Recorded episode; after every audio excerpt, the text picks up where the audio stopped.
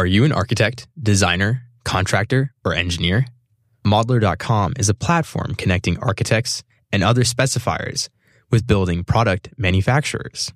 Modlar.com's engaged network of over 240,000 architects, designers, and construction professionals use Modlar.com's tools to discover, discuss, and specify products appropriate for building projects. We at KZSU Stanford thank Modlar.com for the generous underwriting of production and broadcasting costs for the modern architect.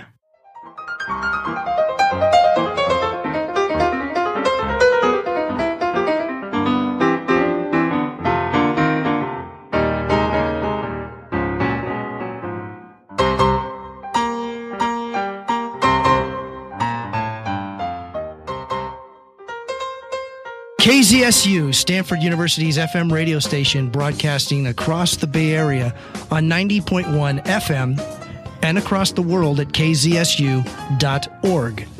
From the campus of Stanford University, this is the Modern Architect radio show and podcast featuring one on one interviews with renowned and cutting edge architects, influencers, and sustainability leaders.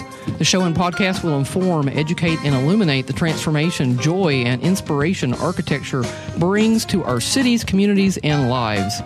Hosted by architecture aficionado and principal of Accurate, Tom Diorio. Thank you, Charlotte, for our guest today.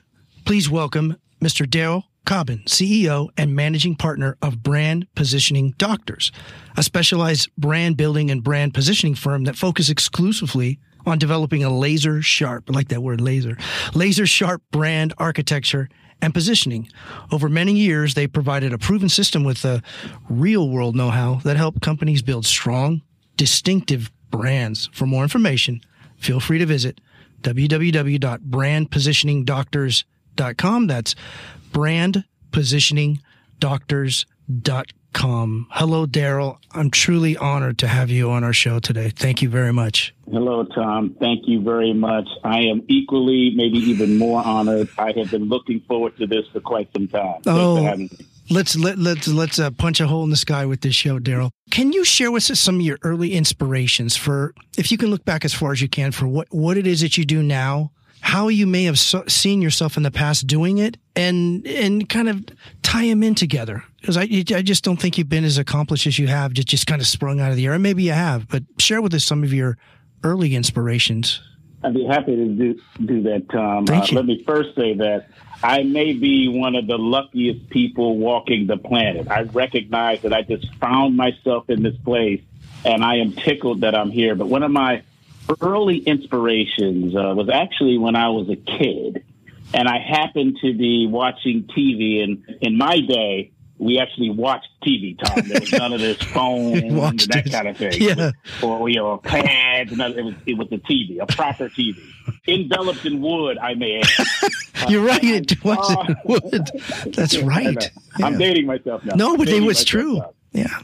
And I'm watching this ad by the Coca Cola Company of Mean Joe Greene that is coming into the tunnel, sees a young, now we're talking about a large, fearsome Mean Joe Greene African American man looking at a small eight, nine year old white young man. And he gives the jersey to this young man, and this young man gives Mean Joe Greene a Coca Cola.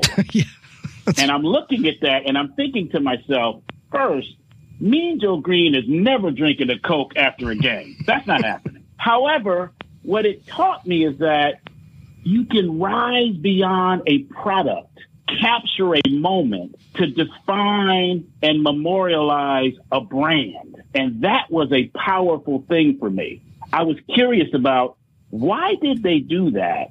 How did they come up with that? And I now think differently about Coca Cola. That was the first time that I was captivated by branding. I didn't know that's what it was at the time, but that was my initial inspiration. Darryl, it makes me want a Coke night right now. And you're talking about how many years ago was that, if you can recall? That's oh, 30 plus. Oh my, we yeah, we're talking we're talking more than 30 years. So more than 30 years easy. Yeah, so that was what uh, obviously influenced you, but I can I can feel it in you. That it really still resonates to this day.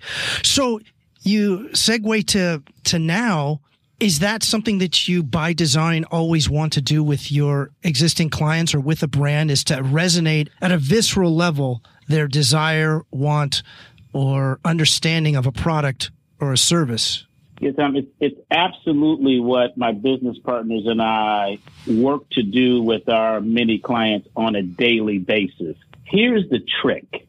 Many of our clients, and I presume this to be the case amongst architects as well, Tom, are in love with their products, and they should be. They are in love with what they have constructed, what they've built. Here's the unfortunate piece about that. They're so in love with their product, oftentimes, Tom, that they forget to build the brand around the product.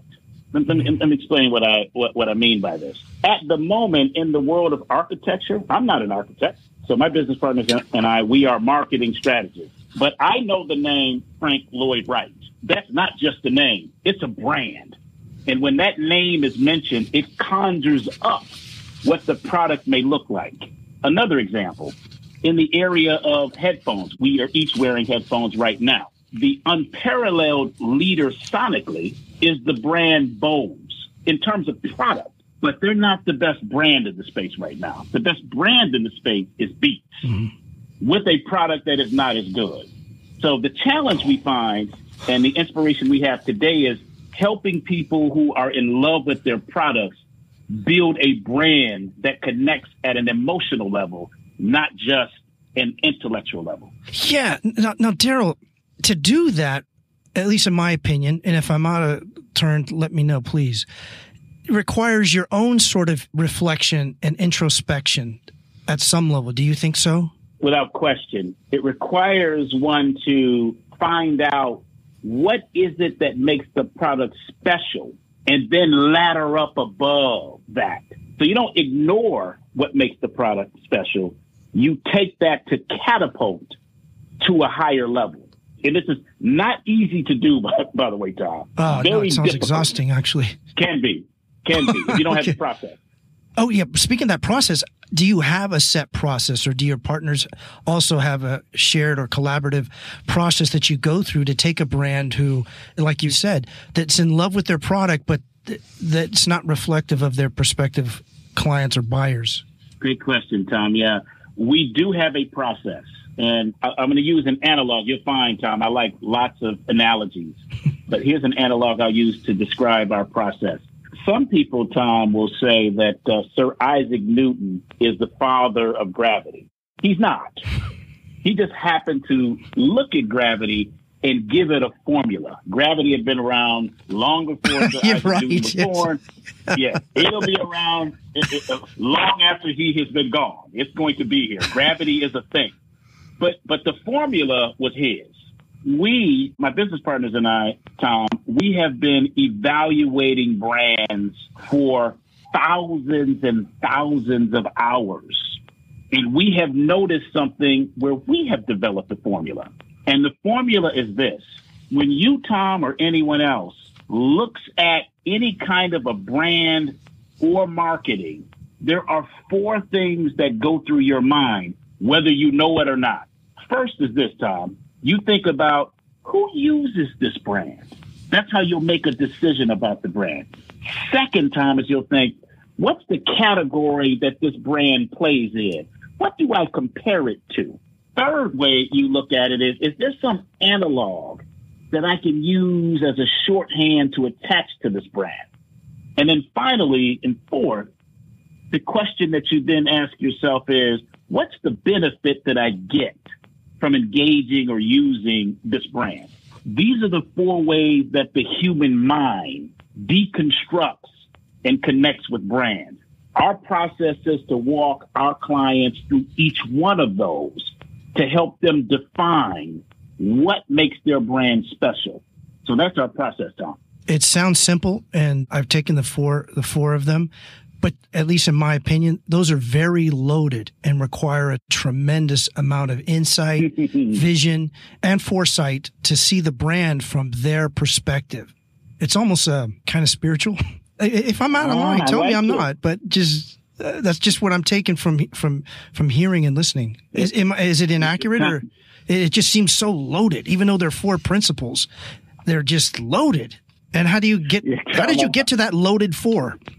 so I'm chuckling because I agree with you 100 percent I'm going to use another quote here. I'm going to butcher it, so please just go with me here as I butcher this thing. But Mark Twain had a had a quote something about apologizing to one person that he wrote a letter to. He said if he had more time, it would have been shorter. the point was that when you think deeply about something, you can then simplify it. So you are exactly right. To get to those four, each of them is loaded. Each of them is loaded. You mentioned the word spiritual. And we agree. It is spiritual when you craft this statement in this fashion. And the reason why uh, I like the word, we've never used the word before, but I really like the word, is because human beings make decisions for emotional reasons and then use logic to rationalize the emotional decision. Brands capture people on an emotional, visceral level it makes it easier for one to make a decision. When one is constructing a 50,000 square foot building, office, mixed residential and office, they're not just thinking about who can technically do it the best. They're thinking, what brand of architecture firm do I want on this project? What brands do I want in the building? What brands do I want to adorn the kitchen? It's all about the brand, and it is spiritual. I agree. Okay, I, I, I was reaching over there. I, I thought so, and it really is to me. And uh, before we uh, we got on air, Darryl, I had talked about, and I'm going to say his name, and I may butcher his name, but Le Corbusier, Corbusier, one of the world famous architects of the world. He has a quote here, and it says, "The next revolutionary moment in architecture has arrived, but to realize its potential." we have to sell it, Le Corbusier. What's your thought on that? First, love the quote. Second, while I do not know the gentleman, uh, I agree. Third, the reason why I agree is because there are more and more architects and architectural firms that are launching every day.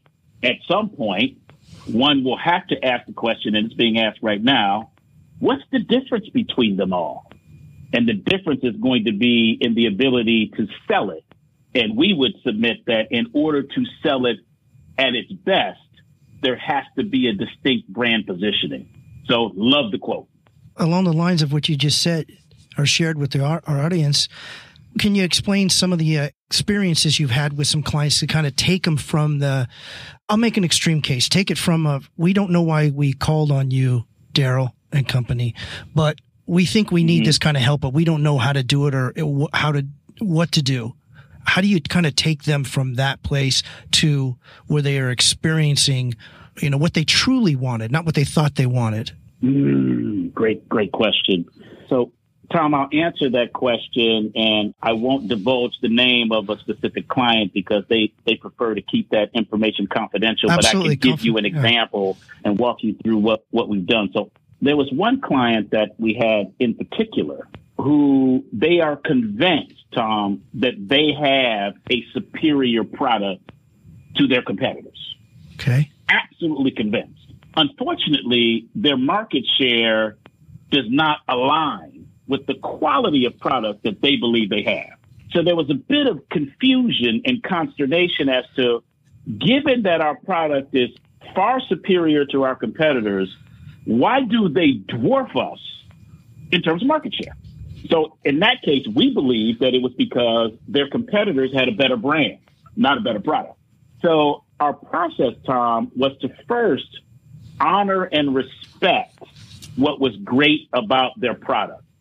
So we went through and listed all of the things that makes the product special, that makes it unique, that provides functionality that is superior to its competitors, all of that. This gets our clients comfortable because they want to they want to cling to their product. And then we start to walk them through a series of questions that allow them to arrive at something higher. For example, we might ask them a question. So if one engaged with your brand what would they get out of it functionally? What would the brand do for them? And they would answer a series of questions that we take them through. Then we'll ask them another question, Tom. We'll say, and so ideally, if one were engaging with the brand at its best, how would they feel, Tom? Would they be excited? Would they be more confident? Would they would they feel smarter? And then we'd ask another question. If the brand were walking down the street, Tom, and you were ascribing personality attributes to the brand as if it were a human being, not an inanimate object, but a human being, what would you, what, how would you describe the brand? Yeah. And then words would come out like uh, welcoming, warm, strong, bold. It just depends on the brand. And then finally, Tom, we help our clients then ladder all of that up to say, if you wrapped up all of these features, these functional benefits, emotional benefits, and personality in just a few words, Tom, how would you describe the essence of this brand? And that's where we get to the magic piece, or to use your word, the spiritual piece. yeah. and so this, this is what this is what we've done with one client in particular. We do this with all clients, but the one I'm thinking about really loved their product.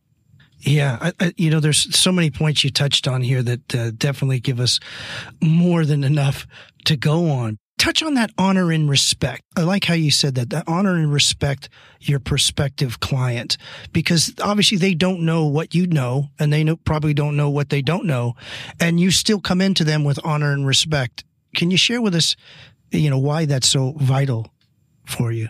Or at least it, it was a, a strong point. Thank you, Tom there are things that I often hear, and when I hear it, I go, wow, now that's powerful. I wonder how that can be used in our business. And when one of the things that I've heard is this people don't care what you're talking about until they know that you care. I, lo- I love that quote. And to put that into our business is that our clients don't really care what our processes are, what our methodologies are, or what our level of experience may be regarding their brand and their product until they know we care about their product. So we go in honoring and listening, not just with our ears, but with our eyes. We listen for what is meant, not just what is said. We do that because it engenders trust.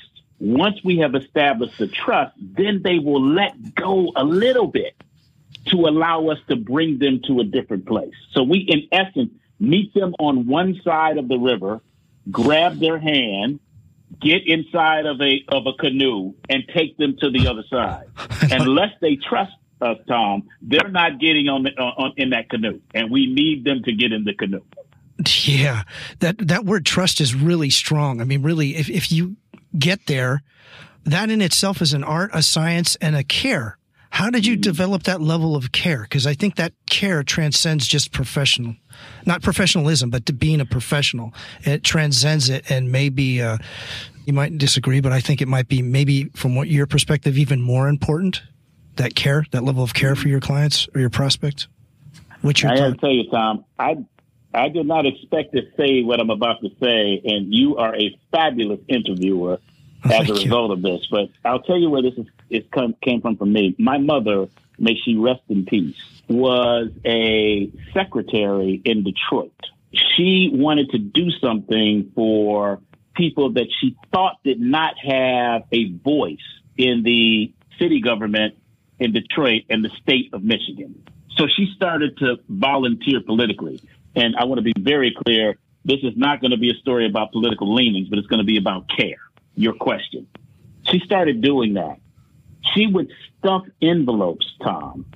And I, as a kid, and I have a younger sibling, would go with her and she would make us do it. And I would stop and say, Mom, are we being paid for this? And my mother would say, No, we're not. No, we're not, honey. We're not.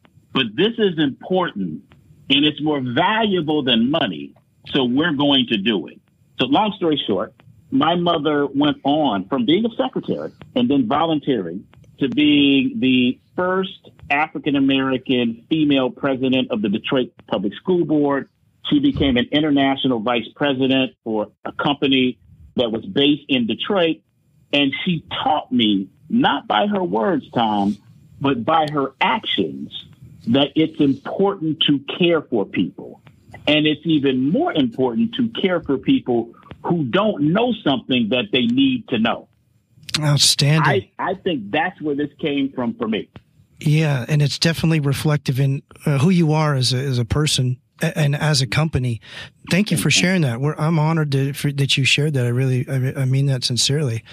Staying on the care. That's such a strong foundation. It sounds like you literally took it to the street. I'm quoting a Doobie Brother tune, but you took it to the street and it, it just, it just grew into a movement that changed people's lives for the better. And am I incorrect in that or? What we have found, thankfully, Tom, I'm, uh, you hear me knocking on wood now. And one, one of my business partners, as you know, Tom Larry is sitting with you. We have had countless numbers of people who, after we have gone through our process, which is a two day process, on the other side of it, Tom, say, we've never thought about brands like this in the way that you are helping us think about brands. We did not know some of the things that you all are sharing with us and we will never look at brands the same way again. Not just the brand that we have been hired to work on, but they will not look at branding generally in the same way again. And some of them during the process, because we take care in how we walk through the process, it's oftentimes, Tom, more important for us to have a staunch detractor as we walk through the process. Someone who thinks this is a bunch of BS. I don't have time for this at the beginning. And then to see them get an epiphany during the session and come out of it being an advocate for brand building, it's because of the care that we use through the process. And dare I say, some of them might have a spiritual experience, like a branding spiritual awakening. That's outstanding. You're listening to The Modern Architect, KZSU, Stanford, 90.1 FM. Operation USA helps communities across the nation and around the world deal with disasters, disease, and poverty by providing privately funded relief and other aid. The organization's philosophy is to offer material and financial assistance to grassroots organizations that can help with sustainable development, education, and health services. More than 97% of the money donated to Operation USA goes to its programs. If you'd like to donate, please visit opusa.org. We're talking today with Darryl Cobbin, CEO and managing partner of Brand Positioning Doctors. For more information, you can visit www.brandpositioningdoctors.com. That's brandpositioningdoctors.com. Darryl, you, you said we address our detractors, those who think have a preconceived idea of what you may or may not be, mostly in, in, the negative before they meet you. Are you prepared with that before you meet somebody that is new or a new prospective client that they may have a negative view of uh, what you do, what you may not do, and why they even called you? Not only are we prepared, we expect it, and even before the sessions, we invite that. We do not just do our work with marketing professionals. There's a, there's a quote by Larry and I and Jeff's one of our old bosses. The quote is this. I don't know where it derived, but I, I will say that the quote came from, uh, I heard it from my boss, a gentleman by the name of Sergio Zyman. And the quote is this, Tom, marketing is too important to be left to the marketers. Oh yes, yeah. It's too important to be yeah. left to the marketers. So, it, in essence, that's yeah. saying that it, the whole company is responsible at some level. Absolutely. And therefore, Tom, we it, we encourage that CFOs or finance experts come to our sessions, sales, operations, IT, etc. We don't just do this work with marketing people. And typically, there will be folks in some of the other functions who are in, in no way excited about the prospect of being in a room with me and Larry and Jeff for two days walking through this process. I, I have to say uh, at the beginning of our of our sessions is that when I was in their seats and someone would say to me, Hey, DC, we'd like you to come and do this workshop for two days on brandy. I said, Tom, I'd rather have a sharp number two pencil lodged into my retina before I go sit in a two day deal. But that, nevertheless, some of the detractors, they don't know what they don't know, Tom. So they will come in and they will think, listen, all we need to do is figure out how to refine the product, how we make more of it, how we get more distribution, how we reduce costs in order to raise the margin and the profits of our product. They will come in thinking that. They will leave going, hmm, if we're going to grow market share and we're going to have a higher long term value LTV for this customer, we got to have a stronger brand. So we invite it. We like having detractors. I love that. You said interesting. That is it LTV? Life, LTV, yeah. Lifetime. Lifetime value. Yeah. Share with us yeah. th- th- that value, yeah. that vi- that vision and and uh, to take those who I, I like that they don't know what they don't know from that state to understanding that the lifetime value of this is not just whatever they invest in this process, but what do they what do they get out of it tangibly and intangibly? And you share with us what it's like when they experience that. Like, ah, I get it. I'm going to give an example here, and uh, Larry, who's with you now, he's going to chuckle at this because he, he actually heard it first, right? He, he heard he heard it with me. So one of our clients, again, won't won't make the name, but they were not in the they were not in the branding space, not at all. But they have a great product. At the beginning of our process, they were skeptical dare I even say, possibly suspicious. Like it's just like really going to be worth our time, worth our time. They ended it. This particular individual ended it as one of the most ardent supporters.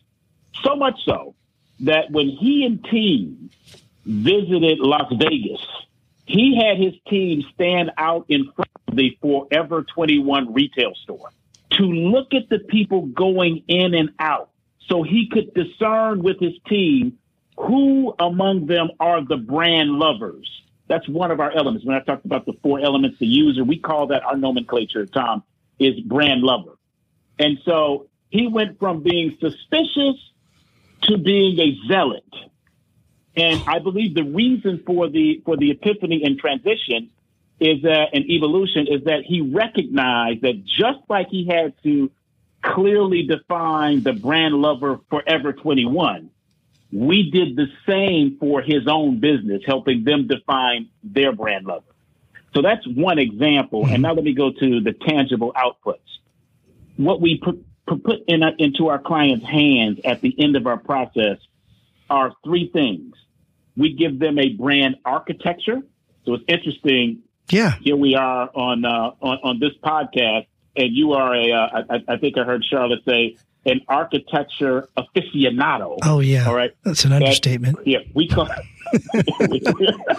we, our first is an architecture like a like a building. We construct the foundation and the architecture. Then we the second deliverable, Tom, is called a statement of meaning of meaningful difference or positioning statement. So that would be the equivalent of once once the architect's architecture for a building is designed, how is it then set up? What goes in the building? So that's a statement of meaningful difference. And then we have a final output that's called a brand activation wheel. And these are all of the touch points that are used to touch a consumer, a person, or a customer that will get them to have an impression about the brand. So those are the three different deliverables architecture, statement of meaningful difference, and activation wheel. Excellent. Now, just understanding this from your interview, Darryl, what would it be like if you can envision an architect student gets licensed, they're licensed to practice architecture, and before they started, they actually went to, say, for example, you and your company. My opinion is that would be wise. But in your opinion, if you, you're someone who's just been licensed and is an architecture and they, they, they don't understand these, that's most architecture school does not teach this. Just uh, from my experience, they don't teach this. Wouldn't you think within three to five years, that student who graduated from architecture school, who's now licensed to be an architect and has chosen to be, say, in the commercial sector of architecture, if that person had a real understanding of their brand or a brand and found out their true voice. There's another one. I just thought of that. A true voice. Their true voice in it. Would they not be further ahead than almost every other architect?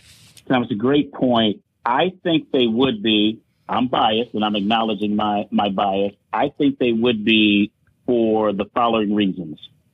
First is they would understand how to frame their own skill set, i.e. their product in a brand voice. They'd understand what is the brand purpose of me and how does that get articulated over and over again, reinforced by the work that I do.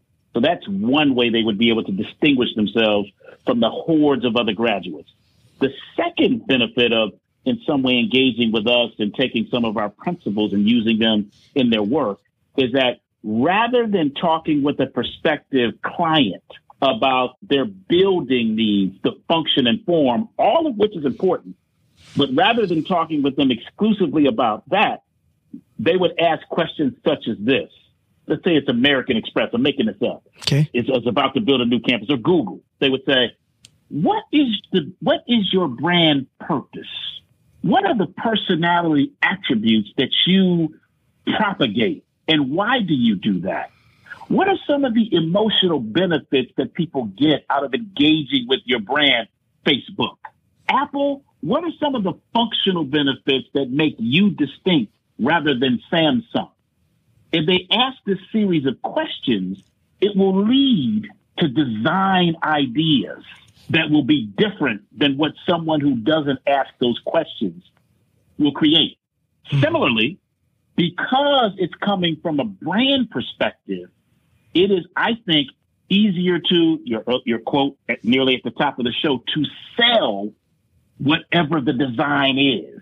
Because it's not just function, it's not just form, it's congruent with the very essence of the brand. In addition to those things, so I believe Tom, you are correct. A student would be further along at the five year mark, and let me just say this: if the student decides at the five year mark sooner or later, Tom, that they want to launch their own firm, mm-hmm. they would be well served to determine how that firm will be branded, not just based on what their creations are. That really makes sense, especially if we go back to what you talked about with headsets and how one is perceived as a, um, one may outsell another, but it's actually not a better product. It sounds you can actually be a good architect, but if you have that brand, your brand is true. I just made that up. Your, or you said your brand voice. If that is true, you may be just a good architect, whereas someone may be a great architect, but that good architect, because that brand is, is true and it's uh, identifiable and it continues to evolve, a good architect can actually outsell a great architect because of that. Is that every day of the week. every day of the week. Yes. Really? Yes. Wow. But that affect you know, that yes. that affects the entire you actually can create a whole city because your brand is so big then as an architect. Yeah. Because they want you. They want you for they know what you are and who you who you what you stand for. That's amazing. That is correct. that, that is that is correct. I, I would give no, go ahead, Tom. Sorry, sorry. No, no, I'm I'm so excited. I, I, keep missing our our station ID break. So this is the Modern Architect on KZSU Stanford 90.1 FM. You Belong is an organization that helps mobilize individuals for volunteering and educational opportunities designed to advance international development efforts and promote cross cultural understanding. Participants have the choice of various immersion placements or shorter expeditions to learn about cross cultural values and international development issues. For more information, visit ubelong.org, and that is spelled U B E L O N G dot org. We're talking today with Mr. Darryl Cobbin, CEO and managing partner of Brand Positioning Doctors. For more information, feel free to visit www.brandpositioningdoctors.com. That's brand positioningdoctors.com. Darryl, that word essence you you had said a while back. That essence. Can you share with the, our audience how you capture or captivate that essence of a brand? I can, Tom. It isn't easy to do. Our process is that we amalgamate uh, a host of different sets of information in words, features, benefits, functional, emotional, personality, an array of different words, Tom. And then we attempt to construct in about, I don't know, a sentence or less what the essence of the brand happens to be. One sentence or less. one sentence or less. And here's the reason why the one sentence or less is our belief is that if you get it down to that and you you walk out of the building where this is created and you get an eight year old on the street and you say, our brand X is about the, this essence. Why? Do you get that? An eight year old should say, yeah, I get it. I, I understand that. This is the rigor that we use.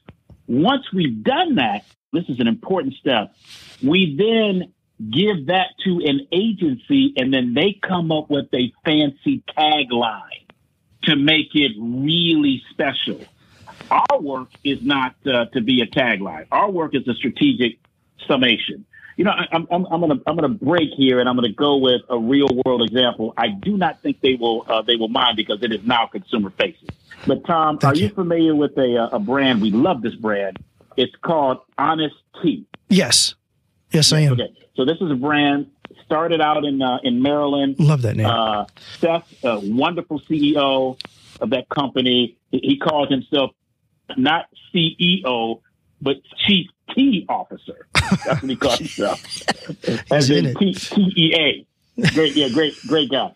In any event, um, we we did this work for Honest Tea. We got their essence down to two words. Now, Seth is maniacal about making certain that where the tea comes from is the right place. How the makers, the farmers are treated is respectable, that people are being paid the appropriate amount of money. It's not just a game for him. He is incredibly serious about that. He's also really serious about transparency. So if a consumer wanted to know more about where do you get these teas and how are they made, Seth makes sure that you can see that. The essence of his brand that we came up with with two words, Tom. The two words were refreshingly honest. That's it. but it's now, true. And, and, at least my mind it, it, as a as a consumer. Yeah, very. It happens to be absolutely true. And by the way, authenticity is key here. You can't come up with an essence and then have it fall apart because it's not true. But in, in Seth's case, Seth's case, in Honest Tea's case, it was true. That was an internal piece of work that we did. Tom, it ended up becoming external. It ended up becoming a tagline. That's not our intention, but in this case, it became a, a consumer facing tagline. But that's an example of two words that can guide a brand. Yeah there's just so much that goes into making it so simple. And a lot of it yes. is uh, just looking at your website and seeing the work you've done for the companies that you've worked with. There's a, that authenticity. Can you share with us a bit about why that authenticity is so vital to you? I'm going to use an analog again, and I will relate it to the field in which you are an expert. Tom, you could have the best architectural design in the world um, it could be stunning in its function, its form, and its beauty. But if it's got a crappy foundation, Tom, that sucker's coming down. yeah. In, okay. In the brand world, Tom, authenticity is the foundation. And we we seek that. We must have that in working with the clients that that we are fortunate to have. In fact, some of our clients will attempt to tell us that they are authentically doing X. And if we don't see the forensic evidence, if the audio doesn't match the video, we say, no, that's not it. It might be something different, but that's not it. So that becomes ground zero for, for us. Authenticity is the is baseline for us. Tom. Outstanding. Darryl, is there anything else you'd like to share with us in our show? I can go on for hours, but our show is uh, an hour. Anything else that we may not have touched on on our show that you'd like to share with the audience? Uh, Tom, thanks for asking. And again, thank you very much for allowing me this opportunity. Thank you. You're welcome. I'd like to share another quote that I have come across, but I'm going to change up some words. Here's the quote Your mindset must arrive at your destination before your life does. Let me say that one more time. Thank you. Your mindset must arrive at your destination before your life does. Here is my twist on that. All right. Your brand must arrive at your destination before your product does. That's my twist. So I'd like to leave your audience with this. Figure out how to build a great brand. Have a good product and strive to do a great product. But if you have to choose between having a great brand and a good product or a great product and a good brand, pick the great brand. Outstanding. Darryl, it's been a true honor having you and, and a pleasure. Thank you very much for being on our, our show. I hope you consider coming back soon. I really do. If you will have me, Tom, and not kick me out of the place, I would absolutely love to do it. Uh, Thank we, you very much. Thank you, Darryl. We're honored, sir. Thank you. You've been listening to The Modern Architect. I'm Tom Diorio. Our guest today has been Mr. Darryl Cobbin, CEO and managing partner of Brand Positioning Doctors a specialized brand building and brand positioning firm that focuses exclusively on developing a laser sharp brand architecture and positioning. Over many years, they provided a proven system with real world know how that helped companies build strong, distinctive brands. For more information, feel free to visit www.brandpositioningdoctors.com.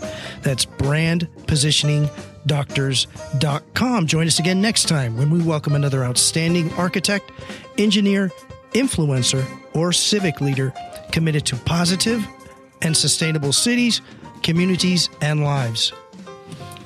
The Modern Architect is recorded at Stanford University Studios in Palo Alto, California, and on location in California, and is a production of KZSU Radio 90.1 FM. Today, the recording engineer is Charlotte M. Thornton, Chief Engineer Mark Lawrence, and we are all assisted by Ashke Hagi. And the executive producer and host of The Modern Architect is Tom Diorio.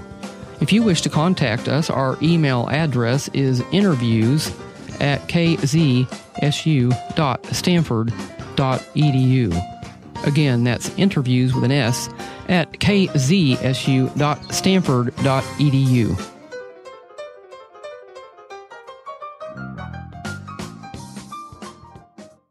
Are you an architect, designer, contractor, or engineer? Modlar.com is a platform connecting architects and other specifiers with building product manufacturers. Modlar.com's engaged network of over 240,000 architects, designers, and construction professionals use Modlar.com's tools to discover, discuss, and specify products appropriate for building projects. We at KZSU Stanford thank Modlar.com for the generous underwriting of production and broadcasting costs for the modern architect.